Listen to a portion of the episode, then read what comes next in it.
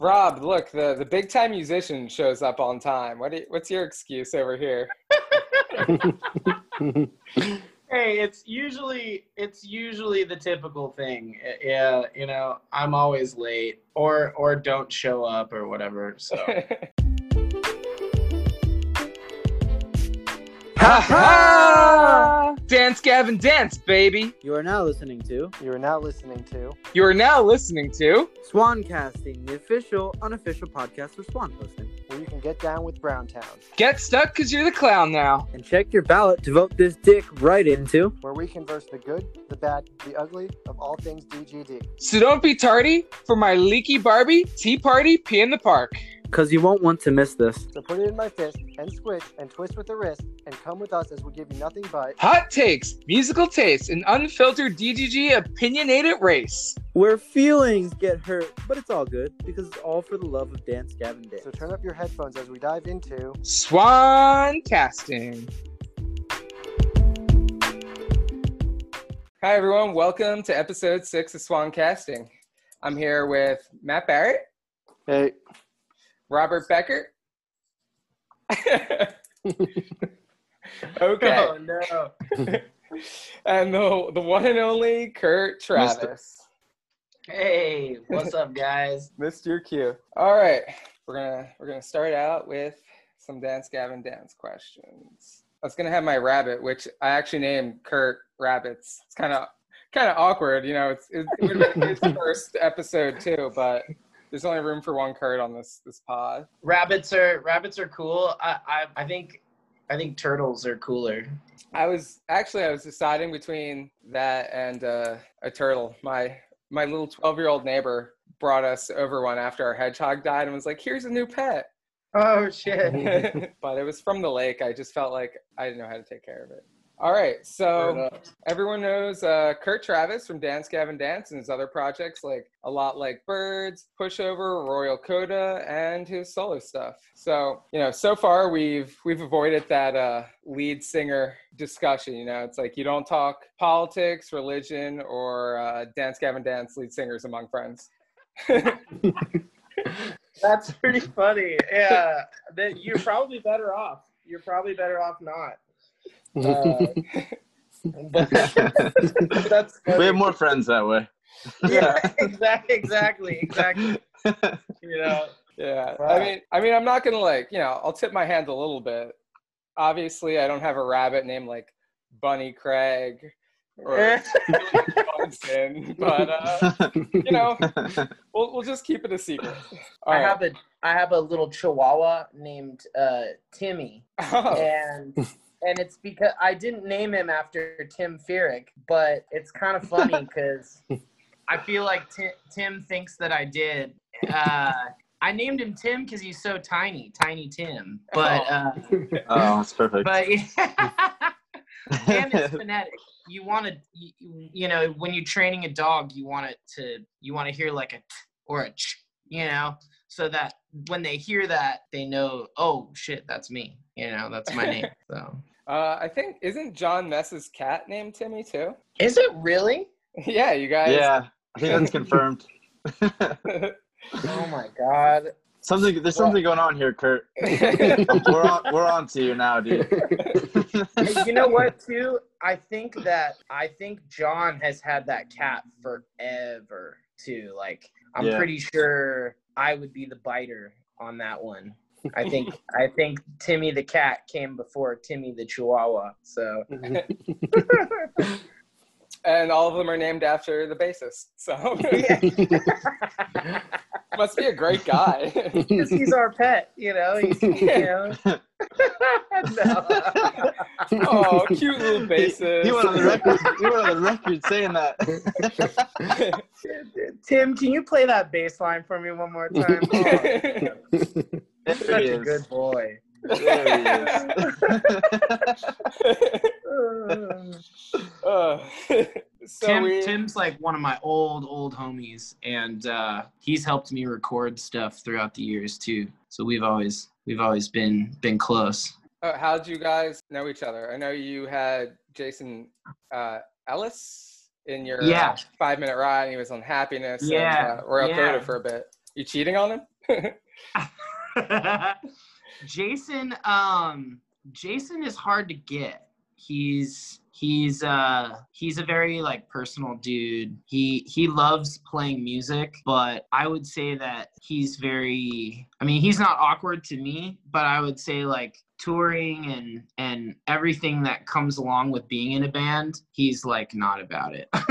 you know what I mean? Like Yeah. um, but he loves playing music. So sometimes you can convince him to do things, and it's awesome because Jason's such a good musician. He's he's honestly a guitar player. He's not really a bass player, but he's really good at the bass. And uh, I've kind of stuck him in in the bass category for so long.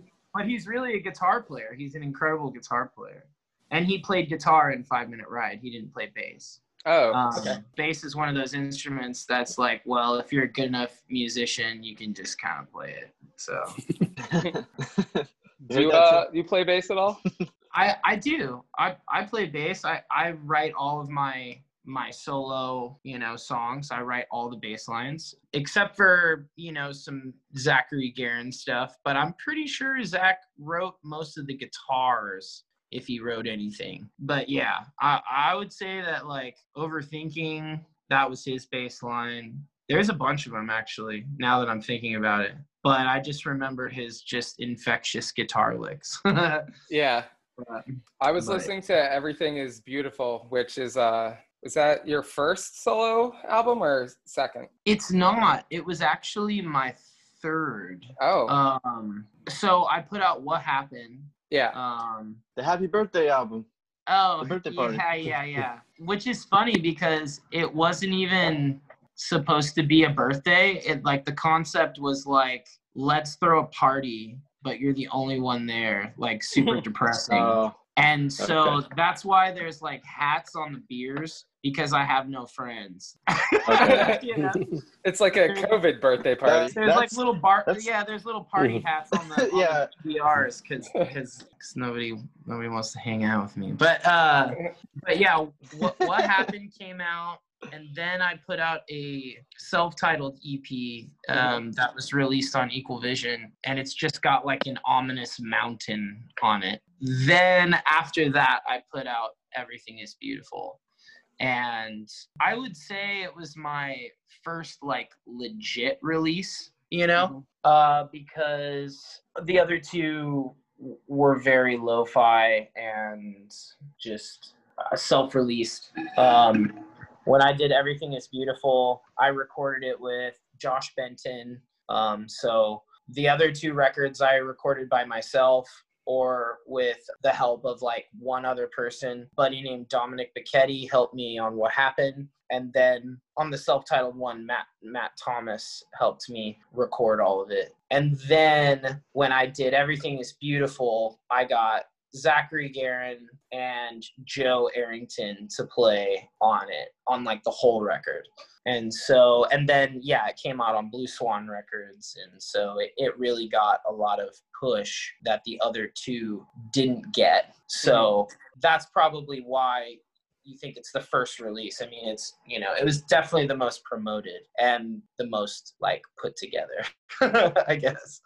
So, yeah. That's cool. We uh we had Zach on like a month ago or so, and he was Yeah, I listened to that. Yeah, I listened to a little bit of it. yeah he Yeah. was uh he was. It seemed like you guys had a lot of fun recording. Everything is beautiful. Yeah, he would he would come down to my apartment because we live we live about three hours away from each other at Wow. the time, and so he would drive up to my apartment. Um, that I, I had like I was living with my wife and Matt Thomas, like my best friend, and he would just come up and like sleep on the couch and we would write for like three or four days and then he would be like all right like i'm gonna go back home you know? And then and then he would come back out again and we would write for another like three or four days and sometimes we would get like a ton of stuff done and then sometimes we just wouldn't get anything done so yeah yeah, you can't force creativity. exactly but yeah that's definitely the most memorable solo record that i have you know and the most money that was put into it and just you know like i said it was the most put together record i think so and then the the one that i put out like last year that had the same amount of push and was on the same record pretty much you know i i funded most of it but uh blue swan helped a lot Sergio and and Will helped out a lot with like funding it. I ran out of money towards the end, so they they they helped me with like you know the marketing costs and like just proper proper rollout sort of stuff. And uh, so yeah, yeah. That's so we were talking to um Chris, the lead singer of Closure in Moscow, and Oh yeah, yeah. pretty sure he says hi. Fuck yeah. Oh, um, It'd so, it would be so nice to see those guys after so long. The last time I saw them, I was in Australia.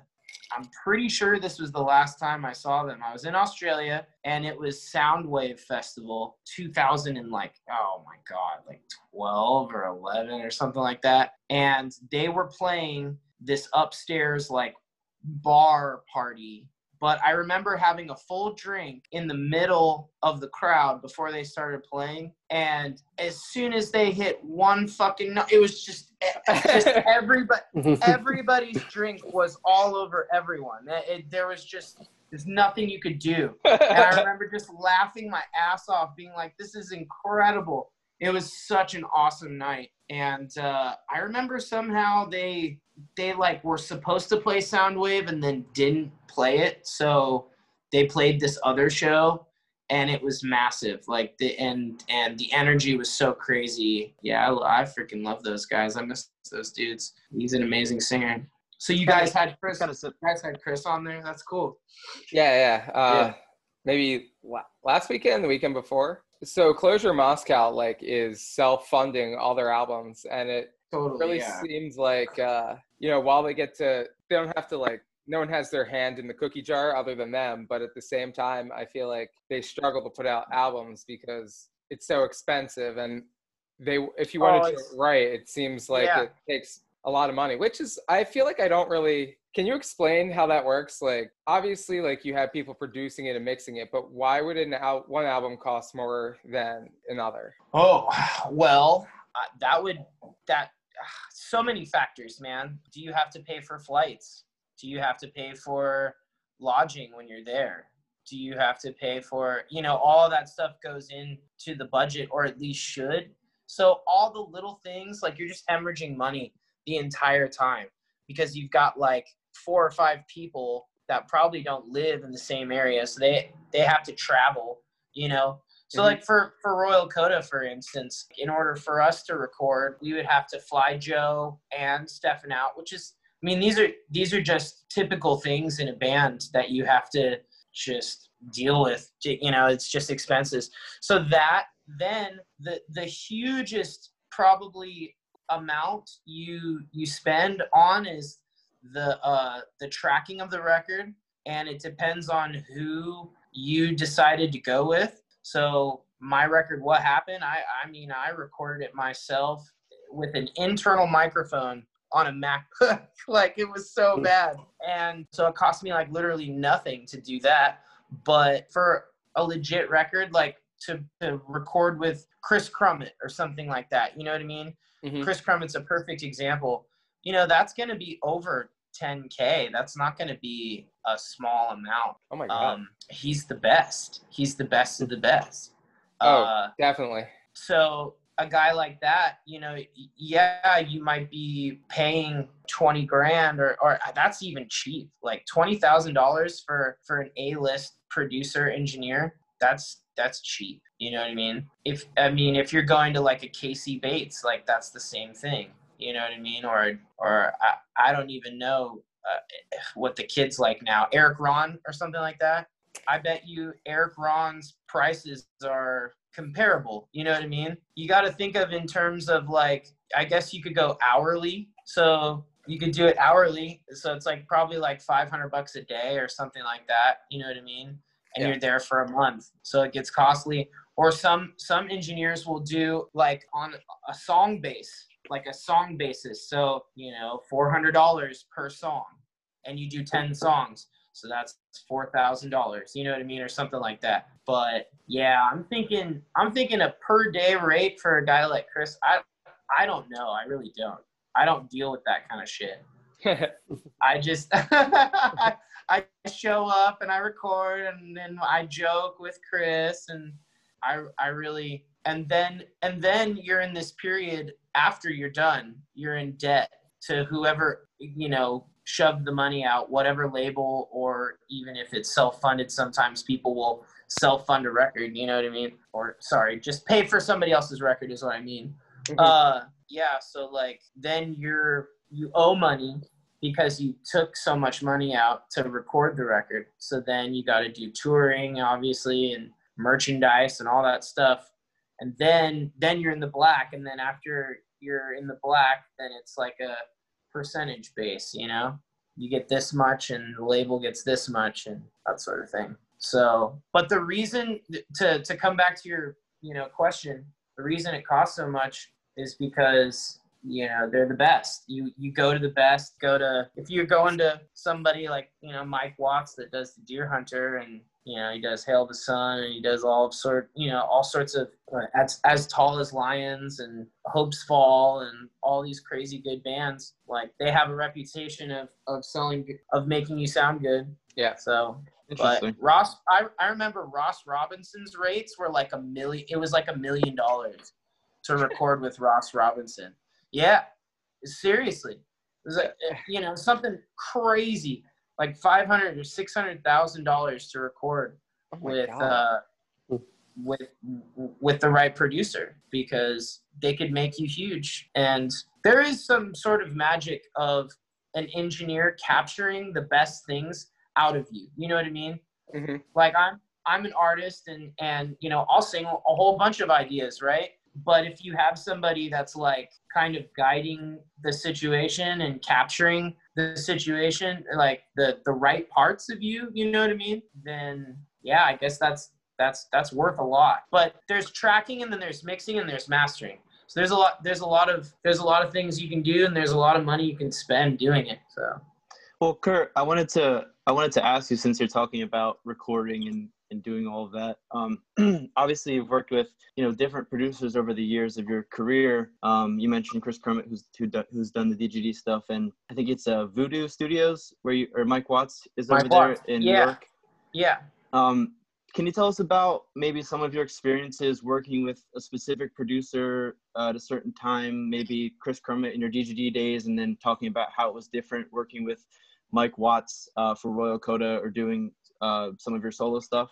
Can you speak about that a little bit? Yeah, so there's a lot of different methods to recording, I would say. It's it's like, you know, there's there's no wrong way to to eat a Reese's, you know what I mean? Like uh really, I mean, it's you know, there's so many I mean, you take guys like there's so many characters as far as producers and engineers go and they all do things differently and and i don't know which one is better I, I honestly don't i could give you pros and cons to both of them. Mike watts is a very purist guy. He wants to capture the sound the most pure way. He doesn't want to do it digitally. Okay. he wants to he's the analog side. Like reel to reel. Chris- Uh, yeah, I mean, I don't think Royal Coda was ever on a reel to reel, but he does use like SSL analog consoles that he runs things through. So kind of like a reamping. Whereas Crummett doesn't fuck with that shit. Crummett would just do the same thing eh, from a from a dig like a plug-in sort of world. You know what I'm saying? Mhm. So Okay. he's Crummett's more of a clicking, and you know I'm I'm I- I'm also going to say that Chris Crummett knows a lot of shit. It's not like I'm I'm not trying to pigeonhole these two people, but Yeah. Even even while tracking, like Mike Watts is is is so good at what he does as far as hearing harmonies and hearing man you could give him one little riff and he'll build you a whole song if you really need if you really need him to do that. Yeah. if if you're if you're coming up with ideas then great. He'll he'll let you do that. But if you give him one like good line he'll he'll really make a whole song out of it and chris chris won't do that chris will be like yo you can you you just need to go and figure out what you're gonna do and and then come back when, when you're prepared when you're Yeah. you know when you're ready to when you're ready to do it and of course he'll give you notes but uh but yeah i would say that's another comparison to the two Okay. There was a time when I, I was afraid to really go to anybody else other than chris crummett because i felt like my vocal sounded so strong and the, the the way that he produces vocals and the way that he captures your voice. Like i said there's an art to that. Mhm. um, there's an art to being there and, and getting the right take because you do a bunch of takes or at least i do. I don't fucking nail it the first time. Mm, yeah. so Yeah. i'll take i'll take little chunks and i'll i'll sing little parts. And so i'll sing a bunch of stuff so that in in post production you can kind of go oh that was cool. Or you know what i'm saying? You can go through them all. Like in a have a throwing ideas against the wall kind of way, or there's there's a bunch of different options. Yeah. So then you know at in the editing process you get this you know you get this cool end product um, that's mostly how pretty much every uh, sound engineer that i've worked with does it Well, Yeah. Kurt, when you're sorry, while you're in the studio, on am I coming in clear? Sorry, lagged out yeah you're, You're good. You're good. clear, Okay. yeah yeah Yeah. Um. Yeah. So, what I want to ask you while you're talking about this specific topic, like, how often are you going to the studio with full albums fleshed out? Are you writing a lot while you're in the studio, or you have to kind of like take it, take a take, and like take some time and like jam out and write some stuff? Where do you stand on like while you're in the studio, how far along you are in terms of writing or recording that the the new material that you're trying to create? Yeah. So I would love to say that I've got it all together, but probably nine times out of ten, I'm I've procrastinated and I have no idea what I'm doing. Um, yeah. I, I, I hate to say it It's honest. It's honest. yeah, most of the time I'm literally like, fuck, I should have done this like months ago, but I sat on my ass and I played some video game instead. Yeah. Yeah. But You feel that fire though? Like you feel the inspiration because it's like a it's like a constraint of time. Like you're like, oh shit, I got to get this done in like a month. We got I got to do it. I I think maybe I think maybe there's there's something like that. Uh but I really just think it's sheer laziness, honestly. I hate to say it. I'm trying to get better at it. I'm trying I'm trying to Yeah. get better at it. I'm a very like procrastinating student as well, so like, you know, I'll wait till the last minute to do that that essay or that project and it's Yeah. Same, same, bro. I feel you. yeah so uh but i'm trying i'm trying to be much better so most of the time i have uh i have not been prepared i've been like maybe gone in and known like half of the record you know Okay. so i'll have like four or five of of, of ten done Mhm. and so this is what chris crummett will do he'll he'll have you you know tracking your parts by day and then writing the rest of the record by night basically Okay. so it gets to the point where you run out of songs that you came with you know and now Mhm. you're just doing the songs that you wrote when you got there but here's another kind of blessing is i would always go to the studio with the band. So a lot of singers they'll wait until it's their turn basically. And i ha- i guess i've done that as well but for a lot like birds for dance gavin dance uh that's what i did. I was there the entire time. That was my job. There was nothing else that i was doing. You know what i mean? Like Yeah. it, it- we were we were there. Uh so we were in portland on on all four of those records. We were with chris crummett so so i was basically just living at the studio and thinking about the record 24 7 you know? Are there any So- songs in particular that you just kind of like winged it, like kind of went in a little, a little uh, underprepared, but just like had a feel and was like, oh, I could throw this down. or well even any s- specific parts of songs that you like were like, oh, oh, man I, I could do this real quick, and then you were so proud of it. um, I don't know. I, I would say that uh, next to Ungodliness, that song came together in the studio, so the band didn't even have anything for it. okay. Uh, Mike, Mikey, and Joe basically wrote wrote this. You know, the the song when yeah, basically a couple days of us getting there. So Joe was tracking drums for the whole record, and we added basically next to ungodliness and it's the the the bathroom of the of the house basically that was what Yeah. it was supposed to represent and it, it came together really well and we we definitely all improvised and just shit that came you know right off the top of our heads. But songs like no nature and the recluse those songs were more carefully carefully written or you know re- revised and edited and stuff like that. But yeah when we did when we did next to ungodliness that song was pretty you know on the spot. And that was that was the version. Came out good. Very cool. yeah. For for dgd i would say like i mean there was a lot of improv stuff like rock solid was like yeah that was that whole thing that was a one take Oh, really? yeah Was was a lot edited out of the uh the dialogue part, or was nothing that nothing was that was exactly what you hear is is what is what me and john yeah yeah just like trying Was- to follow along with that conversation? We're always like, Hmm. There's there's Was- definitely time missing in this conversation.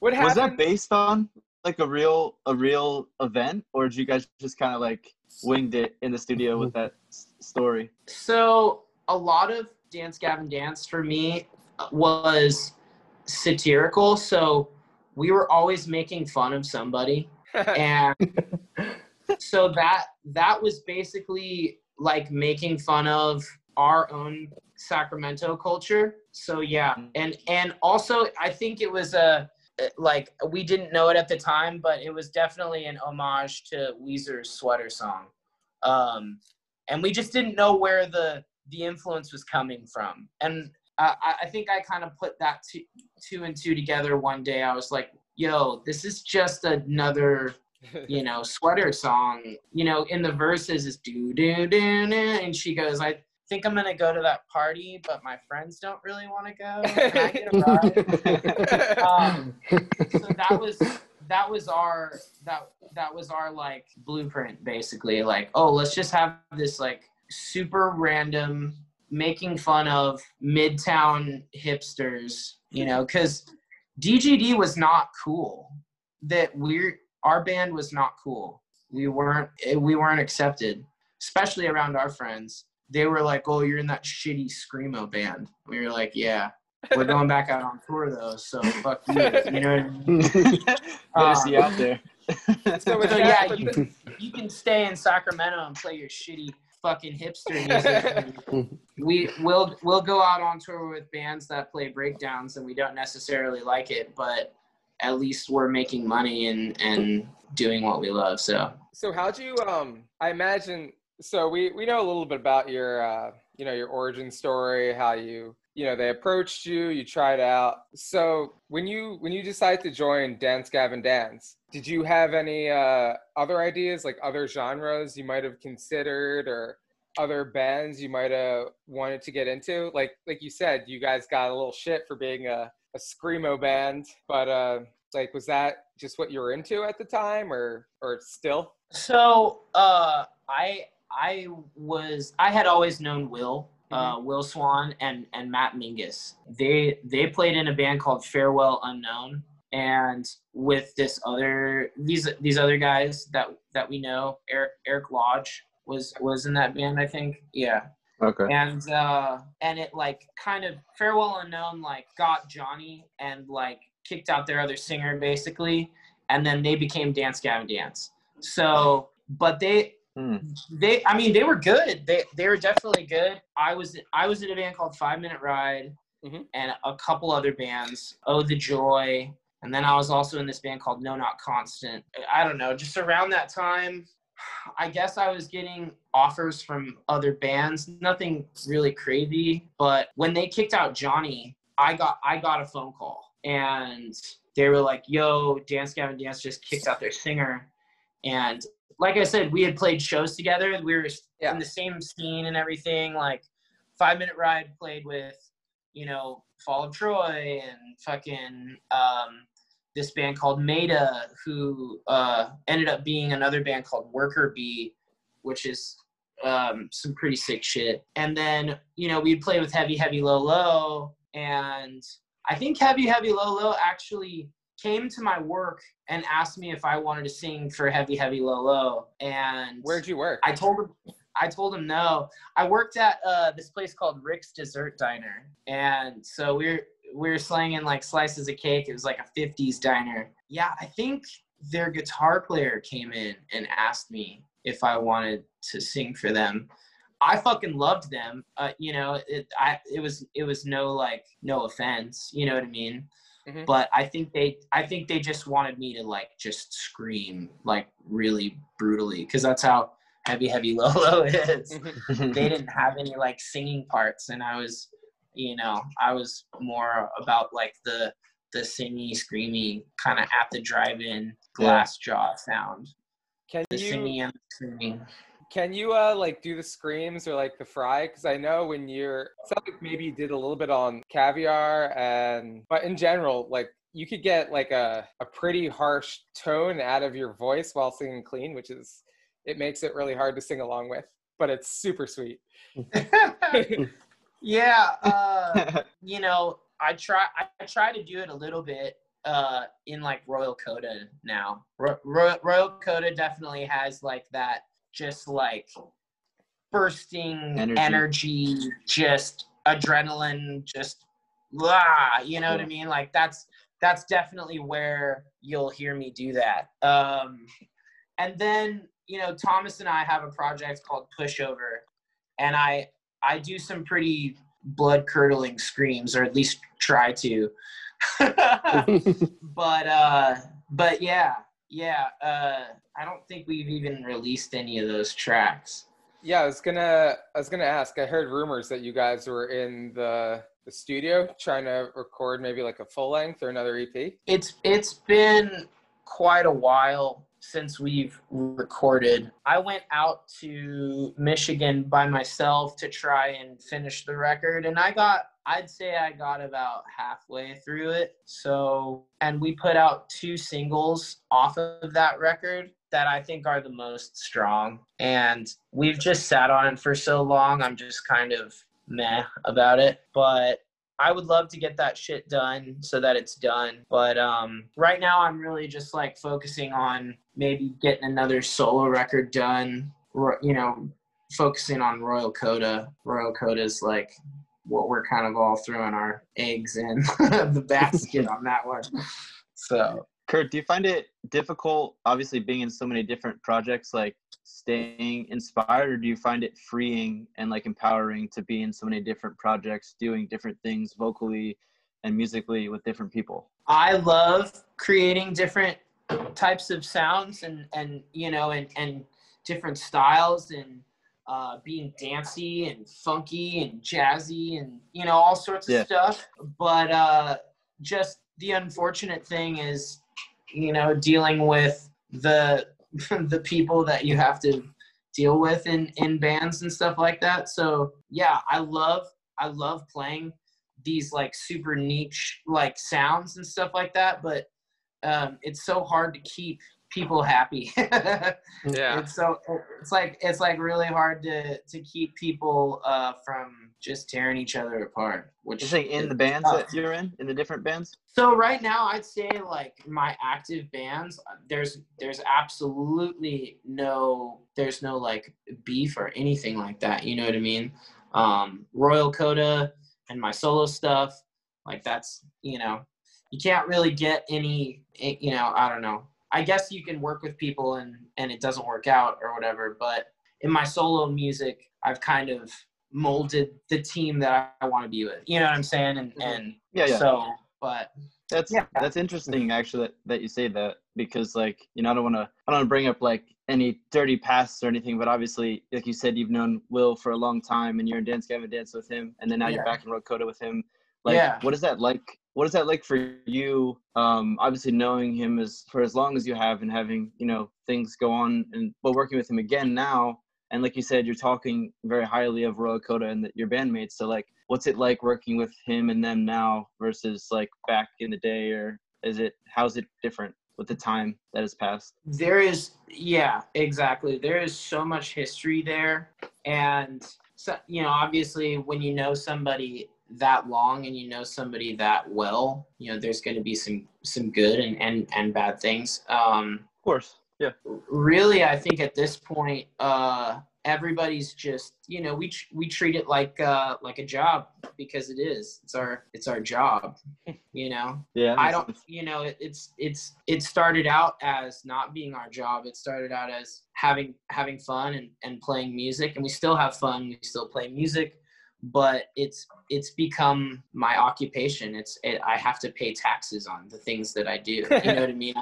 I have to I have to legitimize my life in some way. And so it's really hazy, but it's there. You know what I mean? Like I can be like, Right. well, I'm a self-employed musician that runs a record label and just is in the music industry and manages bands and puts out his own music and stuff and tours on that.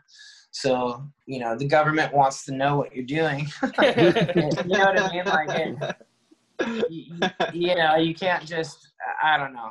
It's a thing. So when you're talking about me and Will, I've got absolutely no qualms with Will. Uh, have I, have we had disagreements? Of course. Have we had Yeah. agreements? Of course. Yeah. Um, but now I think we're older and we treat it more like, uh, let's get this shit done. We're, we're here to do a job and let's, uh, let's put on the pot of pot, or sorry, pot of coffee. You know what I'm saying? Versus like, let's, you know, do a bunch of drugs or something like that. You know what I'm saying? Uh, but, uh, yeah yeah, I mean, Will is completely sober. Completely. oh, He does. He doesn't smoke weed. He doesn't drink. He he doesn't even eat meat. He he's he's like a vegan straight edge now guy. oh my God. How's he gonna I rate? mean, I, I, I'm sorry to like out him right now. maybe maybe he's like fuck Kurt. Like what the hell, bro? I smoke 10 blunts a day. Well, dude, but that's the thing though, is like like we would get, you know, pounds of of, of weed. pounds of it. Like makes not not ounces. It's a lot of sense to me and yeah, and we we would all it's man, when I joined Dance Gavin Dance, it was like that was I was like, wow, like this is a lot of drugs. like, this, is a shit ton of, this is a shit ton of drugs. Um, you know, we would we'd play shows on acid and shit. Oh my. God. Yeah, when I saw you guys on, um, I think it was it was like the All Star tour or something. It was you guys were touring Happiness. It was- Yeah. Zach had left. John came back at that point, and Oh, okay. that was the first time I got to see you guys. I was actually studying for a physics final in Uh-huh. my car while my friend was at the show being like, I was like, text you when Dance Gavin dances on. So I did that. And I, I awkwardly ran into Will in the parking lot, which is weird because I just like popped out of the trunk of my car and was like, hi. I was like, I was like, oh no, he think he's gonna think I'm gonna murder him. But uh I forget where I was going with this. Oh, you guys killed that show, but I do remember just like Will standing there playing, and I was just like, man, I don't think I've ever seen anyone so high and Yeah. like just still so dexterous and on time. And you guys, I heard that you guys were having like some sound problems during that tour, but honestly, that was one of my favorite Dance Gavin Dance shows. You guys, everyone sounded good. Fuck And yeah. you know, Matt and I are huge happiness fans. Like that. Hell yeah. Yeah, it's my it's my favorite DGD album. Oh. Yeah. Fuck yeah. It got me. They got uh, they got a lot of them now. They got a lot of albums Yeah. now. So oh, they put Which, out uh, one every other day, so it's. Which, uh, speaking of uh, of happiness, you mentioned earlier that you like you know funky things. Are you responsible for how funky that album is? Oh, I mean, I, I don't, I don't think so. I mean, I enjoyed it. I, I definitely like. I think I was the man for the job, so to speak. But, uh, but no, I mean, I didn't, I didn't write any, any of that, any of that, like any of the instruments. You know what I mean? Mhm. Uh, yeah. that was all Jason and Wi- mostly Will. That was just Will. Yeah. That's where Will wanted to go, and Were we you- were all. I was stoked. You know what I mean? Like I embraced it, obviously, but but yeah, it, I'm not. I don't think I'm responsible for it. I, I, I, I take that as a compliment, but uh, but yeah, I would say that Will Will brought the funk for sure. You know. So. Was it was it weird considering uh, Death Star before that had a certain vibe? I felt like it was a little bit of a, a I guess a more proggier vibe than DBM one. So I know they like for for the most part have the instrumentals done before vocals.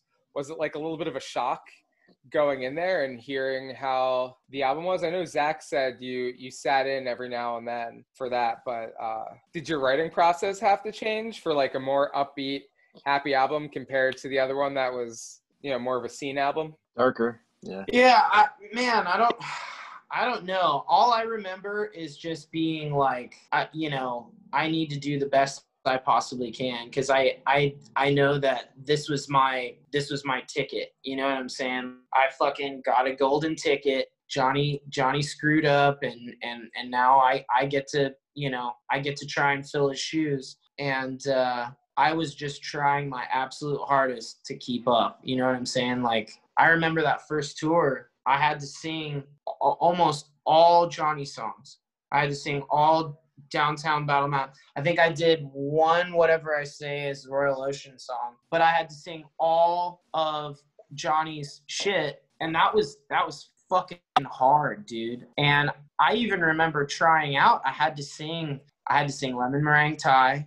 I had to sing Times New Roman, and I think I think I had to sing Antlion. And I remember just like completely babying my voice that whole time. Like I, w- I used to smoke cigs even back then, and I I remember I quit. I like completely just I was just like fuck this. I can't even do this right now. I would still smoke weed and like drink and shit, but I like didn't I didn't smoke cigs so that I could like sound the best, you know, and, because the shit was tough. And they they also tried out Kellin Quinn, so that was pretty crazy. Like he obviously had like a way higher range and shit, so he could do that. But I think I think they chose me because my voice has a little bit more grit. you, your voice is definitely way more interesting and i mean i'm only basing him off sleeping with sirens where you have a, a larger catalog but i mean you're you're clearly the better writer Well, thank you. Um, so it makes sense Kellin has always been literally the nicest dude to me.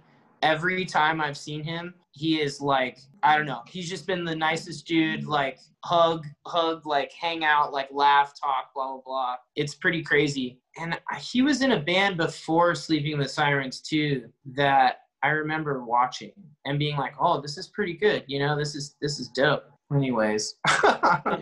um, I don't even remember the question. What what what what was I thinking when I was when I was like recording the record or self-titled or whatever? rob help me out i i have problems i'm the worst Yeah, it was. i I can't got follow along with my own It's okay. questions all the Oh my time god. rob help me out we were he he just he just asked you he said um the difference between recording for the self-titled versus Oh. happiness obviously a darker tone and a more funky vibe how was that process like for you preparing to record the different albums Yeah, I thought like that. that. i believe Yeah, totally. so I think the the first record I, I I was very like green. I didn't I didn't know what I was doing. I was just trying to like be you know be as genuine as possible and like you said like interesting. I, I wanted to try and be very interesting. And Mhm. that that record to me felt a lot more gimmicky than than happiness. Because like you know we got Chino on the record, we got fucking Matt Geise from Lower Definition on the record. Chino on there. We got yeah, We we Nick. pulled we we pulled everything. We got um dude from Gatsby's American Dream. I forget his fucking name right now. I, Nick I can Newsham. see his face. Nick but- Newsham.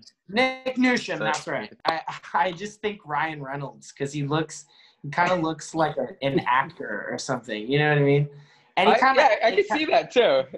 yeah, he he's kind of like that in real life too. He's very he's very uh just cool, like cool guy. But anyways, We were trying to push Zach to do a whole album with him since they did uh, oh that that songs with him. dope. That'd be super dope. He's Nick Newsham's definitely like a hook factory. You know what I mean? Very interesting and and and descriptive lyrics and stuff.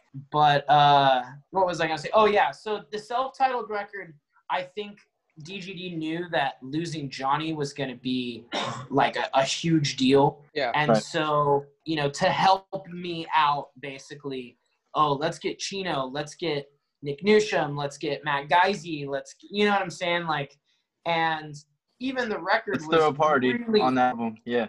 it's a whole party, exactly. It's Mhm. like, it's very, it's very interesting and nostalgic now because it was so unique. And I think Right. I think we were kind of, I don't know, for lack of a better term, we were trying to pull out all the stops, Yeah. you know, and Mm. it was in, in order to like compensate, I guess, for for losing Jonny. But but happiness was different.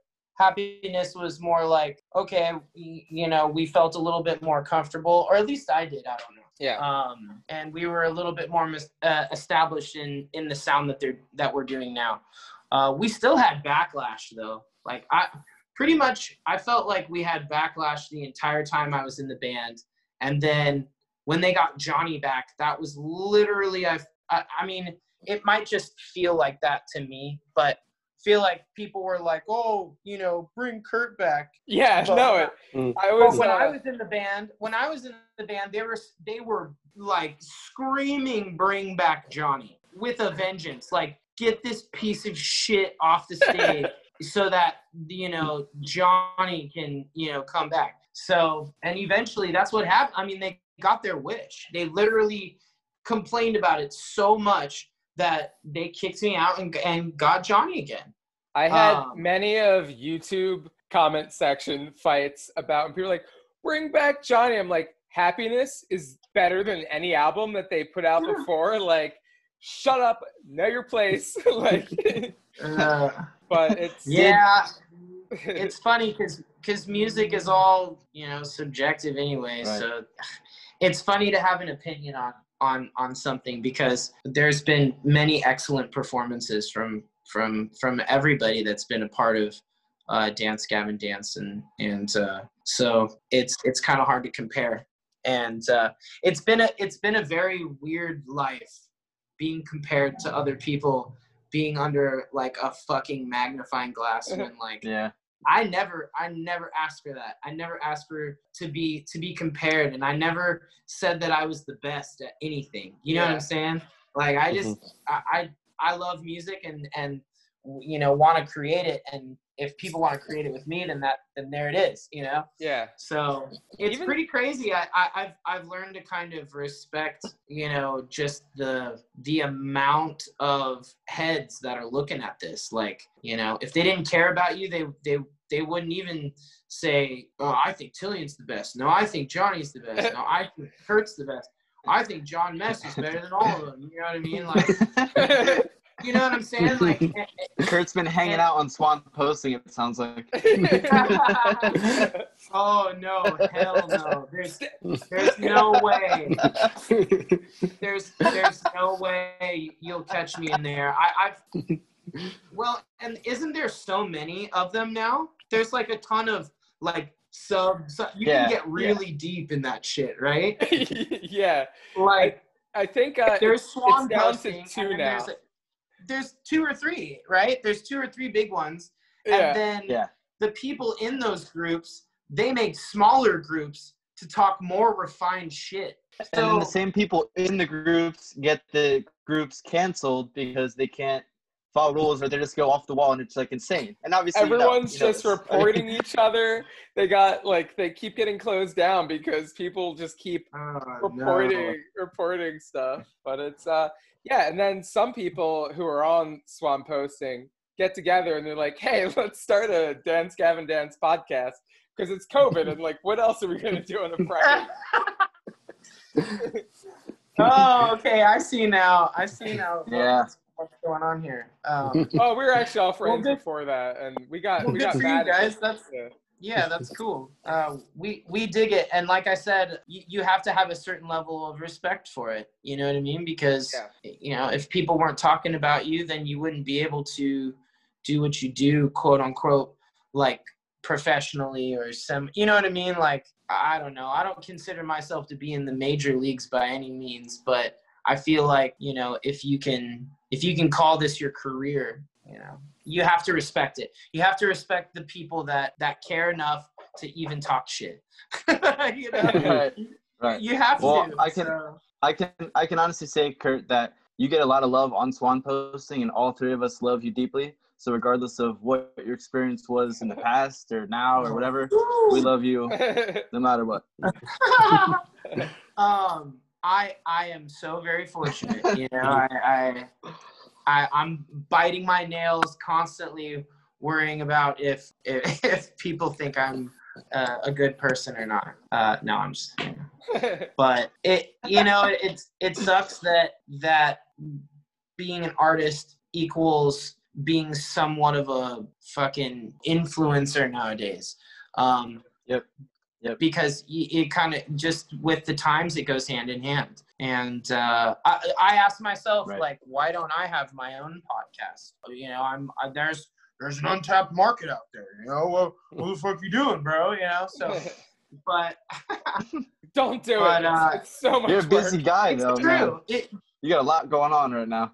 Well, you take you take those guys that are, you know, doing the Patreons and stuff. That's that's a lot of that's a lot of work. You know, people with their Twitch accounts, you know, that they do that and and uh, or Cameo or what what whatever whatever you know platform. That's that is a lot of work.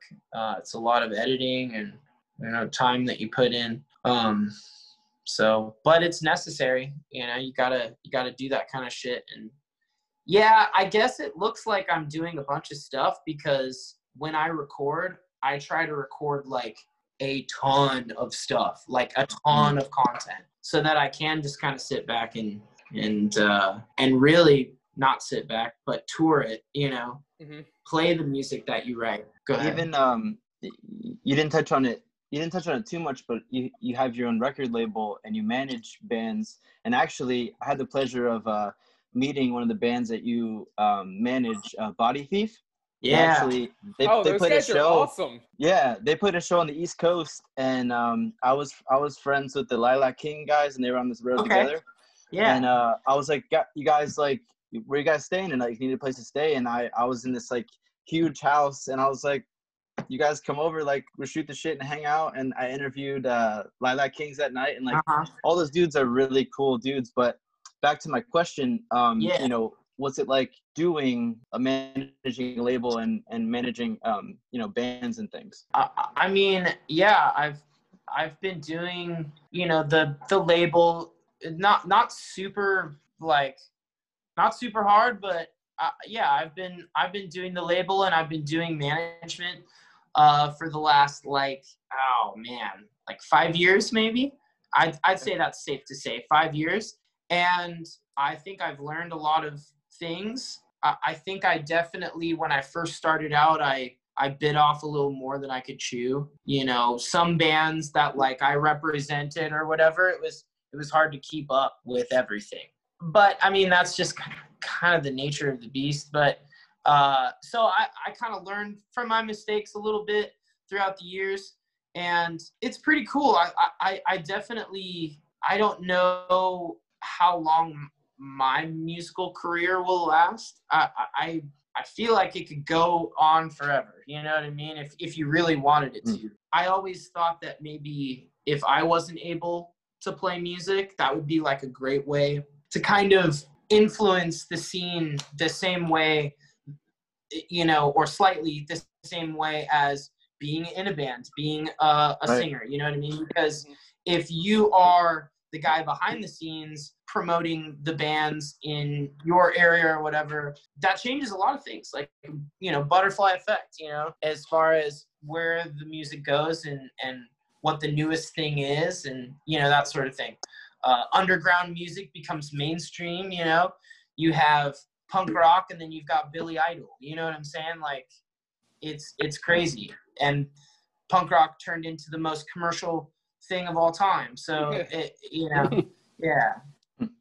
So it but you i always thought that that would be cool to to do management and you know the whole record label thing whenever i can. And the, the the coolest thing about the record label is that i can put out my own music on the Mm. label. That's that's Mhm. that's really what the record label is is it, it's literally nothing else. It's so that i can put out my own albums and get almost like a hundred percent of Right. the royalties because you know the a lot of the times in especially in my career you you don't get a hundred percent of the royalties um Right. and you get a very small percentage but what you do get is exposure and other perks you know what i mean uh so yeah you kind of sell your soul to the to the label but then that label hooks you up with a bunch of shit. And then you know as you grow older or more into your career you kind of shed the things that you needed at, at first but now you kind of don't. So that's kind of where the label it comes in for me. Um and then management is a lot more the other thing is i fucking love body thief and adventurer and televangelist and um Shout out. you know Adventures, and, your and, band and too. what i'm sorry I- Adventures on your label too. yeah Manages yeah. them. Oh, Oh, uh, well, it's it's pretty much the same thing. But yeah, Adventurer's new album is coming out on Esk Records. Body Thief is technically on Esk Records right now, but I just I just really manage them. They put out their own records.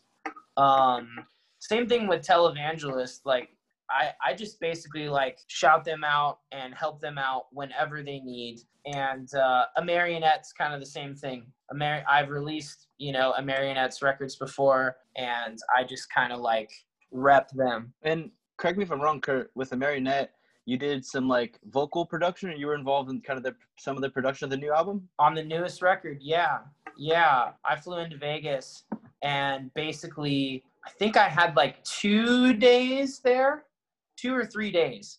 And so what me and me and izzy did was we just kind of like went through all of all of the choruses and we just kind of bounced ideas off each other and been like oh no do this part. That would be sick right there you know shit like that.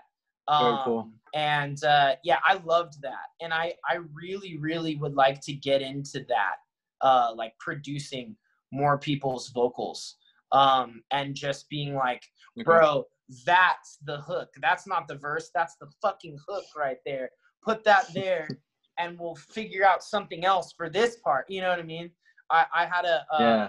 a, a really fun time doing shit like that Mhm. so i would i That's would really love cool. to yeah i would love to do more stuff like that Well, I even I even heard on a on a podcast a little bit ago. Obviously, you know Corey Lockwood from Lot Like Birds. Um, when you were in the studio with him, at some point there were there were parts or times when you kind of pushed him to like push his voice in certain ways. So it's almost like you were kind of helping him vocally too, in in certain situations when you guys are recording, where he felt like he couldn't sing a certain part well with you. Does that ring any bells for you? Yeah. So uh I, I I don't know who had said that, but um that's yeah, that's that's somewhat on the money because uh basically me and Corey, we would be doing vocals together. And and so, you know, he would he would sing a part and it wouldn't come out as well or whatever.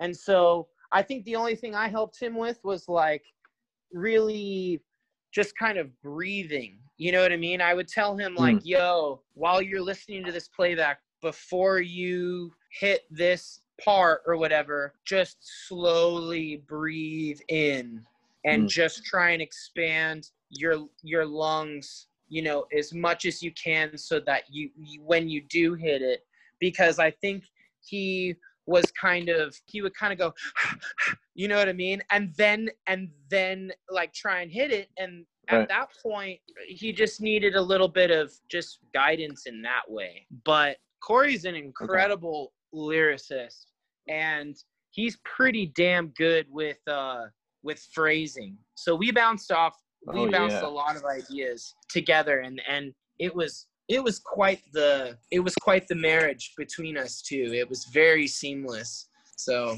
and we we did that intentionally. We really tried to also, speaking of right, speaking of Corey, now in in the Shane Told podcast that I heard with him, he had mentioned that you guys were working on something on the side. So what it was after a lot like birds. Obviously, it was more recent that you guys were like working on something in the studio together. Can you talk about that at all, or is there anything in the works with you two Oh. collaborating again? um See a big smile, so I, I hope I'm gonna get good news. oh, um so me and Corey were gonna be on a song together with a band and I ended up not singing on that song. Um but we did hang Okay. out and I think the original plan was for me to be on that song, but me and Corey we kind of uh we we kind of thought about it and we're just kind of like, well, if this is the the the next time we're gonna record together, uh, I don't think we want it to be with this other band. I think we wanted to be like something more substantial. Mm, So we were thinking in terms of like in the future, like I don't know, how would it look to do a song together after all these years and it not be in a lot like Bird's song or or something like that. You know what I mean? So he ended up singing on it and then I didn't. Uh and the song is still not Gotcha. out. So I can't I can't really say right. so but i'm i'm not on the song so it was i i he was probably speaking the truth because i was going to be on the song but then we decided well we're just going to save it for something awesome in the future I, I'm gonna hold that out for something awesome. yeah i know that's that i'm being vague for a reason so All right. yeah. Okay. I got you, Kurt. I got you. So we don't wanna- we don't want to hold Kurt for uh, too much longer.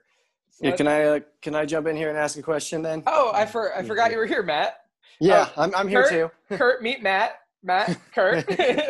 um, so my question for you is, um, so both of your parents were uh, gymnasts.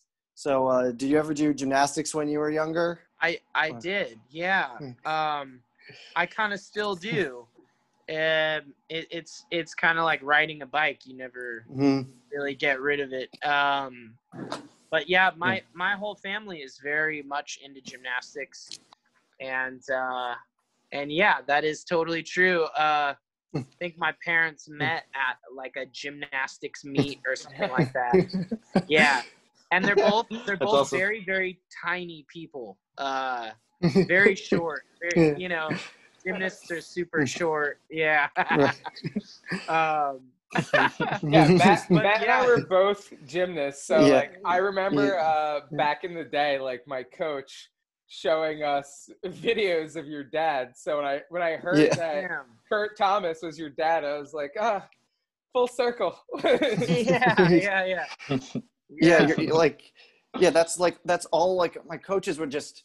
There were two gymnasts that they would just go on and on about. It was your dad and Mitch Gaylord, the two of them. Yeah. It was just like, oh, th- these guys are legends. They're le- Are we ever gonna get to see some hmm. uh, maybe like a standing back tuck or something on stage? So Oh my god. trampoline acrobatics on no, rope- Sh- Shane, uh, it's, it's got to be flairs. He's At a gotta do Oh, flairs. code- You know what's sad is I've never ever been able to do True. a flair True. ever. Never. Dad, dear old dad, fucking invented it and yeah, could never do it. Um I was never flexible But- enough, so I would. Uh, it takes it's for the pommel horse it takes an extreme amount of like upper body strength and I just I never have had that. Uh, I've never had that. So uh, it's like par for the course for uh, most most musicians. Occasionally, you'll see someone who's like comes out on stage who's like, yoked, and you're like, well, you should be partying more. Like, what are you doing? yeah, I uh, I'm at the point where like I need to like, oh shit, a tour's coming up. I need to start running. I need to like, quit pizza. Yeah, yeah. Like I need to cut out certain food groups. There you go. it's it, yeah. You really you have to prepare for it. Yeah, it's like it's like anything else. You have to prepare for that marathon. Yeah, I I thought I'd never say this, but I really miss touring because I I absolutely I mean I don't hate touring, but for a vocalist it's really hard and it's like mentally just very taxing. I'm always afraid I'm gonna die in a car crash. Like it's Right. sucks.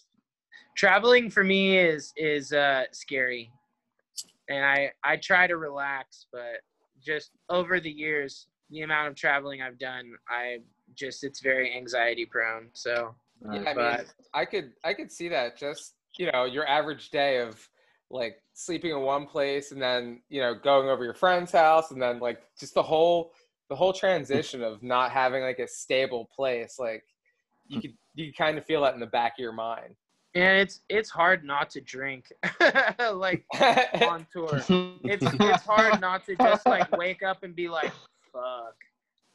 It just up beer. Yep, let's do it. It's really really hard because yeah, uh, you don't get good sleep. You're most you know half the time you're driving through the night, so you know Who drives? I always wondered. Like on tours, like Dude, like a it's- the Denver the Denver to Salt Lake is always such a bitch. You play Denver and then the next day you're in Salt Lake City and for me I, I mean I don't know about other bands or whatever but Salt Lake City is a really bad city for me. Like it's not good. And Denver is a great city. So it's like you have this awesome show and then you drive through the night and then you just play this crappy show. Is it, is it like the crowd or the fact that you can only get like three percent beers in Utah, which is major pet Uh, of mine. it's just yeah not a lot of people show up they don't care about this kind of music they just Mhm. don't there is a really really good underground scene like underground like post hardcore scene Mhm. and if you play with the right band in salt lake city i'm sure your show is dope but yeah i mean i've never really uh, had any th- big draws in salt lake city uh, unless it was with i don't know some salt lake city bands that that draws a lot So how do you? uh We're we're like northeast, so you could answer this hundred percent seriously. how how do Philly shows? How are Philly shows like? oh my god Everyone's like, oh yeah, this is like I feel like everywhere I go, it's like, oh, this is my favorite city to play in.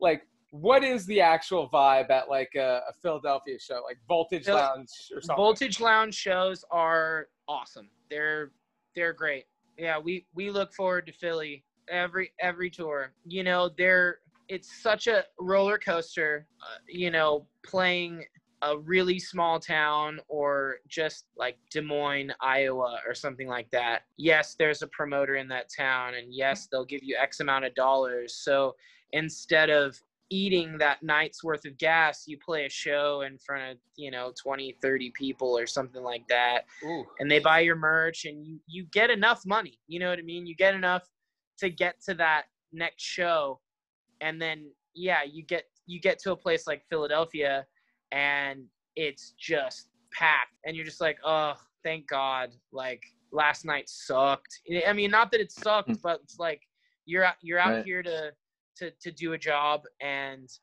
when people don't show up it's it, it's kind of like a just kind of a blow to the old ego. I, at least it affects me a lot. Uh, you know, I really didn't start noticing and dealing with that until I had to be, you know, until I became a solo artist. Because usually, like, whenever I'm in a band, like, the tours are pretty fat. But you going out by yourself, that's, you're putting yourself out there. You know what I mean? Like, you're just, it's different. It's much, much different. it's I and I think it's a, li- a little easier for people to get behind a band. You know what I mean? Like it's like a symbol, it's like a moniker. You know what I'm saying? But just Kurt Travis, who who is that? Is that a country singer? Like like what?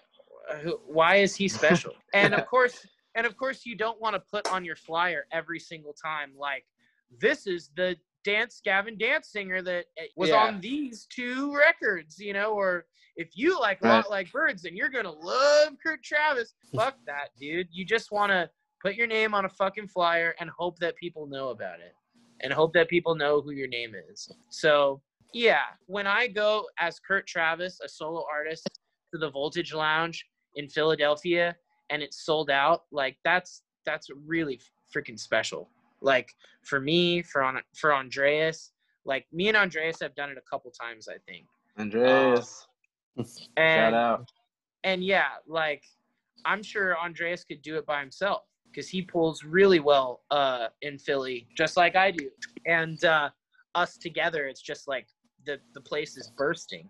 You know, it's it's awesome. And uh, yeah, we really look forward to to shows like that. It's it's why we keep doing it because if the shows just kept getting shittier and shittier and shittier and shittier, then it's like, well, man, maybe we should maybe you should throw in the towel, right? yeah. Uh, but then there's just some places on tour that just you know they they just ain't into it, and you got to and you got to Yeah. deal with it. So, but yeah, I mean, you, you run into that kind of stuff, and I think it's going to be really interesting once shows come back and Please people- come back. yeah, right, right. Once Yeah, once please, shows honestly. come back, like I think people are really, really not gonna take their their artists for granted anymore. They're gonna show the fuck up. I know. I and and I'm super excited too because uh, that means really good things for the bands that that I try and bring up, like you know, like the Body Thieves and the Mhm. and the Televangelists and the Adventurers and the Marionettes, dude. Like that's great news for bands like that. Bands that I think deserve a chance and are kind of carrying the torch to the next uh, the next era of where we're going. Right. So Gotta make it through COVID my, uh, first. Yeah. So the last, actually, the last show I saw was uh, the your show at the Voltage Lounge with Royal Coda. oh, nice. Yeah, that was a great show. You guys, I mean, I am a huge diehard like Strawberry Girls fan. Like, I love everything they do, and for some reason, that night, like, I think you guys were like the second or third act. Like, you guys just sounded so good. You stole the show. Hey. So, That's, uh, yeah. I mean, Zach is literally my favorite guitarist of all times, but like that Royal Coda show. So my question is, I've been wanting to ask this for a while. Is with Dance Gavin Dance, all their shows seem very like everything seems very structured. Uh, not a lot of like occasionally you'll hear. Correct me if I'm wrong. Occasionally you'll hear like a, a different fill. Maybe the vocalist will do like a different run with Royal Coda, I heard Joseph Arrington and Sergio talk about how with Royal Coda, you guys improv live. Like a lot, they say they like they like it because they could play around with it at shows. Um, yeah. How how true is that, and is that different than what Dance Gavin Dance does? yeah, it's practically the opposite. So, uh, you know, Royal Coda is just um, really just a dream come true. You've got, in in my humble opinion, some of the most talented musicians in the genre, and so we've all kind of played with each other one way or another too. So we also share this like we know what somebody does. Joe has these like weird little cues that I that I can pick up on when he's gonna start going nuts or whatever. Same thing with with Sergio and and Will and and and Stefan and everything. There's these like unspoken cues, and really, I don't do much. I just kind of like click on the old delay pedal and and do some Robert Plant, you know, crooning. You know what I'm saying? um, or I'll or I'll pick up a fucking uh like a shaker or something. You know what I'm saying? And and Mhm. and just dance and stuff and have a great time. But yeah, for them, they're not playing to a click. They're not playing to a Oh, wow. metronome. Joe is he practices to a metronome and can play to a metronome. And I think he plays to a metronome now on our new set because but at before Will joined the band, we were very free form. It was no click and it was just there were certain parts in the set that we would extend because we only had a certain amount of songs. Yeah. So unless we wanted to play our whole set, you know, or our whole Album, album, or whatever, which we basically did. I think Yeah. we would only play like one song out of out of the EP. Um, but in order to fill time, really, we would just jam the fuck out. And Jason Ellis was in the band for a while until Will joined the band. Is that a coincidence? No, it's it's some shit was happening in Jason's life. hmm He needed to take care of uh, some family stuff. Okay. And uh, I, I, like i mentioned earlier, Jason's kind of a, you know, eh, Super I've- I've introvert.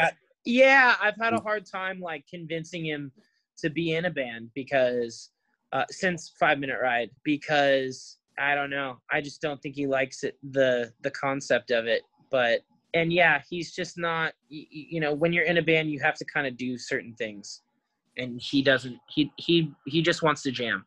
hmm He doesn't. He doesn't want all the other stuff. Yeah. he just wants to write music and and record it and maybe play it live once or twice. He does not. He should Yeah. sign to be a studio musician. Uh, absolutely, yeah.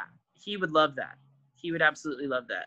I know that works for a lot of people. Yeah. Um, So, so back to uh, I guess that's like our one complaint about. I hate. I don't like. Don't want to be the person who's like. Is being that guy. I I'm about to. I'm about to. He's about to be that guy. it's like I'm not don't racist, hold but back, bro. Don't hold Um, back. well, so like one of the things that we it's like a minor complaint about you know the dance gavin dance set is like we know there's limitations with like the, especially with Jon screaming and we always just feel like the shows are a little short and you know when i go see bands like incubus or dave matthews or like you know it's they were like a little bit more in the the jam the jammy era but Yeah. with, with dance gavin dance i feel like you just get a lot of what's It's too much like the album. Too- yeah, it's like great. You, Just really you- you sound perfectly like the album, but like I won. Me personally, I won a little more. But like, I mean, who am I? I'm just like Mm. some some Some guy random asshole doing a podcast with like two of my idiot friends. no, uh, I, I can relate to that. I saw Tame Impala once, and it was a festival setting, and I was watching them, and I'm literally, I was kind of pissed. I was like, somebody mess up, like, so I know that this is real. You know what I'm Not saying? a simulation. Um, oh, exactly. yeah. somebody just like, you know, crack their voice or something. Shit, you know, because it was so perfect. Sounded exactly like the Mhm. record, and I think that's incredible because guys, that's what we're supposed to do. We're we Right. wrote a record. Now we're You made it. now we're You can playing do it. live. That's what you're supposed to fucking do. Right? I'm greedy. But but you're I right. want more. E- mm-hmm. exactly. No, but I've I've been in that same same predicament. It's like, man, these guys just sound like the record, and it's it's it's like so amazing. entitled. Some So people entitled. can't. Some people can't do that. back, I know. That's such a backhanded compliment. You know what I I mean? love Like, like, I love man, it. they were so bad. They just sounded exactly like their record. Man. It sounded exactly like it. They they didn't fuck up or anything. I couldn't even tell if it was real or not. Uh, but I, I love I a do- good fuck up. I relate. like when uh um I don't know if you ever listened to Dispatch the band. Dispatch. Uh uh I'll have to check them out. They're they're cool. They're like um they're actually popular from Napster, like back in the day. They're like a little, Oh wow. Okay. little, Shout little out, jammy Napster. band. Um I'm sure you've heard of Matt uh Embree from like The Sound of Animals Fighting, RX Bandits. Sure. Sure. Um so he's like doing some shit with them. But so they have like very uh you know, it's like there's like a little bit of a folk vibe going on. Okay. so there's like it's very lyric heavy and the lead singer often forgets lyrics but it's like it's kind of fun when he like fucks up he looks at the band and they'll like they'll like kind of jam around it and then get back into it. So like yeah, I like it's it's nice to see that human element because like we all assume you guys are you know perfect all the time. oh man, yeah, yeah, sure, sure, sure. Eh, You don't gotta lie to kick it, bro. I, I, I, I know I fuck up. I, I definitely do. I'm, I'm human, but I got in ears now, so like, it's a lot easier to to save your voice. A lot of the reasons why, like, you know, you'll go to see a band and their the guy's voice is just shitty, and you're like, what the hell is wrong with this guy? It's it's probably because of his mix. It's probably because like can't hear himself, or Mm. he couldn't hear himself the day before that and blew out his voice. Because that's Yeah. that's what I do. If I can't hear myself on stage, I will sing louder and strain my voice. But with in ears, I, I I can sing normally because I can hear myself. It's kind of like talking, having a conversation with somebody with your with headphones on. You're gonna talk way louder. You know what I'm saying? And that's just mhm. kind of the dynamic because you're trying to talk over the, something that you can't that, that you that you've got on your ear. You know.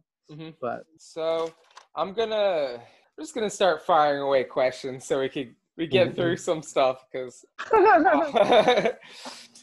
I don't wanna, I want to keep you for like three years. Like we're already. I mean, as long as you're good, having man. fun. Okay. yeah, no. Um, it's all good.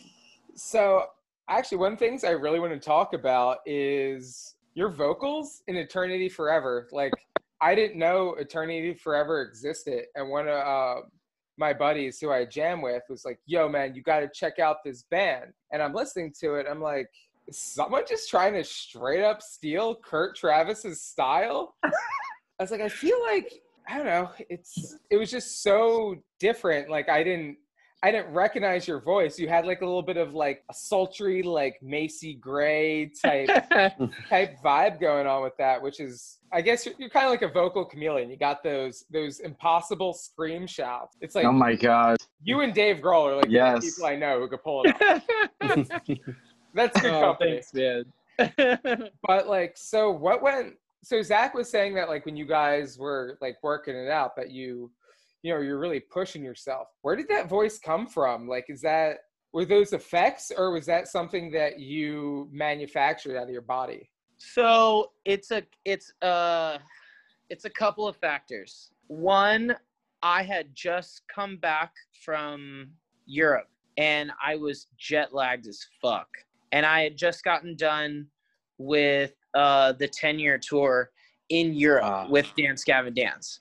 So my voice was already just tired and my body was was tired. I had just gotten back home literally that day or something like that and I had got I had gotten the text from Ben and was like, "Hey, we're thinking about featuring a couple artists on these songs with Brandon." And I was like, "Oh, cool. Uh, I just got back from Europe. I'm probably not interested, uh, but thanks though."